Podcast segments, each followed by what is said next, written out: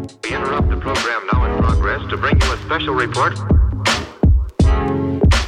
Here are the highlights this morning's news. From the WPGU News Desk, here's today's headlines on WPGU 1071 Champaign's Alternative. From WPGU News, I'm Josie Alameda. Today is Wednesday, September 28th, 2022. Early voting for the November 8th election will begin tomorrow in Illinois. To vote in person, Illinois residents can head to their local county clerk's offices. Vote by mail ballots will also be sent out this Thursday, allowing Illinois voters to fill out their ballots at home before sending them in. Voters must make sure to only vote through a single method. Illinois residents can request vote by mail ballots at elections.il.gov. Illinois Senator Scott Bennett of Champaign filed legislation to amend the Safety, Accountability, Fairness, and Equity Today Act, or SAFE-T Act, Monday after controversy with law enforcement, politicians, and others.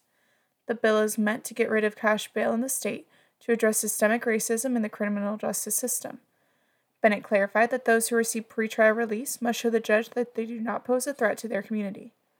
Within the SAFE-T Act, people cannot be eligible for pretrial release if they have been accused of a crime worthy of a life sentence. These amendments to the bill will go into effect January 1, 2023. COVID 19 hospitalizations have decreased recently in Illinois, making it the first time hospitalizations have gone under 1,000 patients since May. Last Sunday saw 971 reported COVID 19 patients, with 113 of those patients utilizing ICU beds. As recently as Monday, Illinois Department of Public Health data reports that there are 1,028 COVID 19 patients, with 118 in the ICU and 27 using ventilators. COVID 19 community levels for Champaign County are at medium, with 5% of staffed inpatient beds in use by patients with confirmed cases of COVID 19 as of last Sunday, according to the Centers for Disease Control and Prevention.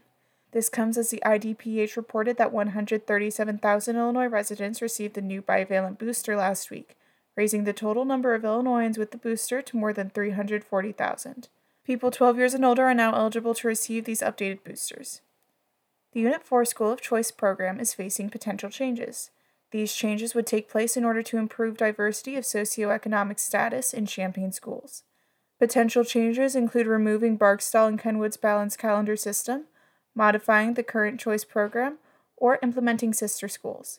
Unit 4 is conducting a survey for community input. For more information, visit the Unit 4 website. Contributing reporting for this newscast was provided by Tara Mobasher, Avery Bone, Daniel Villarreal, and myself. Our political editor is Avery Bone, our science and technology editor is Husna Husseini, and our regional editor is myself. Our deputy news director is Daniel Villarreal, and our news director is Madison Holcomb. For WPGU News, I'm Josie Alameda.